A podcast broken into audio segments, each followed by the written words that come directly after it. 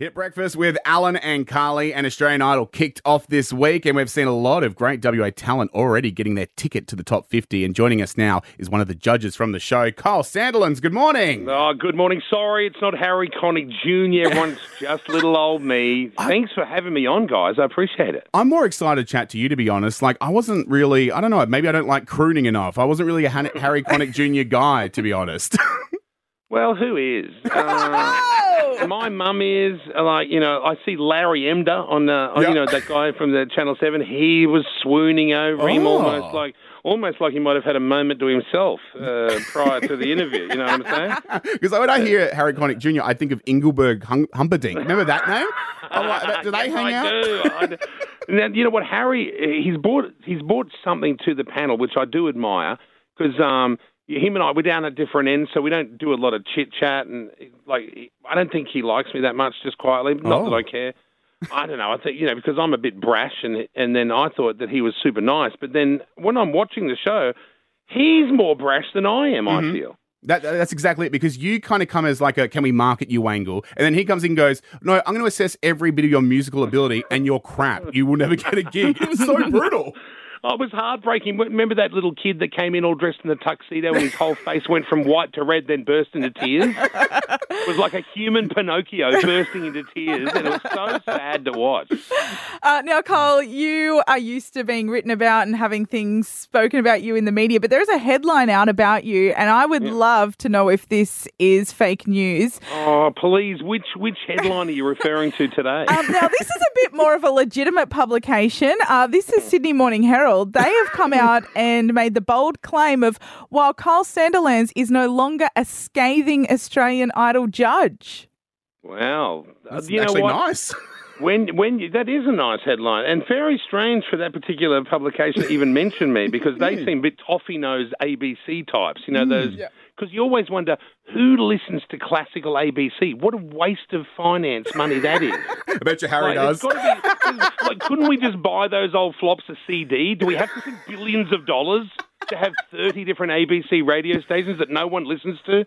Anyway, I'm on a rant. Um, yes, well, while yes, we've got yes, you on a uh, rant, Kyle, Yeah.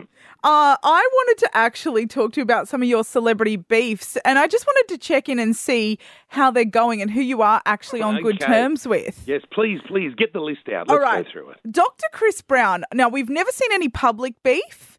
Yeah. Are you guys cool? Yeah, I'm cool with him. I don't not like Chris, though I think Chris, he was a bit taken back when I made the grand claim that I'd heard through three different women that his penis does not match the rest of the vibe of Dr. Chris Brown. It's not perfect. Oh. That, that, yeah, that, you know, you know your little finger, uh, Alan. You know, you look down at your little finger, Yeah, I'm Alan. looking at it. Yep, yep, yep, yep. I, I've heard that's what we're dealing with. We asked Chris. Chris came on. He didn't deny it, and his his answer was, "It's not how big it is; it's how you use it." And I thought, well, tick. That's that's almost confirmation, right? I'll tell you Wow. what, little finger might be a bit of an upgrade for me. So yeah, okay, all right. Your finger's quite girthy too. So cut that in half. yeah, yeah, yeah, that was my Um, finger. Yep. What about Guy Sebastian? Because Oh, he's, no, he's him- been in a lot of beef lately with neighbours and stuff. Like, have you ever come across this nasty side of him? Never. Uh, I really like Guy. Him and I are very close. We're actually very close friends. Been to my house many times. I've I've slept over at his place like a, Oh, a adult fun. pajama party, but there was no pillow fights or any weirdness. Uh, but but he him and I we get on really well. His wife's lovely. I know his children. Like we're actually friends outside of the business, and we chat to each other quite a lot. So no beef with Guy Okay. Sebastian. That's good. What about this guy, Kochie? No beef with. Well, Kochie's. Look, I don't have a beef with him. I respect Kochie, but I really think he's been kissed on the penis by a unicorn because he was just a finance guy at Channel Seven, and somehow mm. he's now some big bald superstar in the mm. morning. But you can't you can't not love Kochie, and I'm really good friends with Karl Stefanovic. Yeah. So whenever I see Kochie, he's like, "Oh, how's your mate Carl going?" and I'm like, "Yeah, yeah, he's good." And he's, "Oh, yeah, well, I don't know why you and I haven't been friendly." And I think, well, you've always got that football scarf on. I hate football. What have I got in common with Kochie?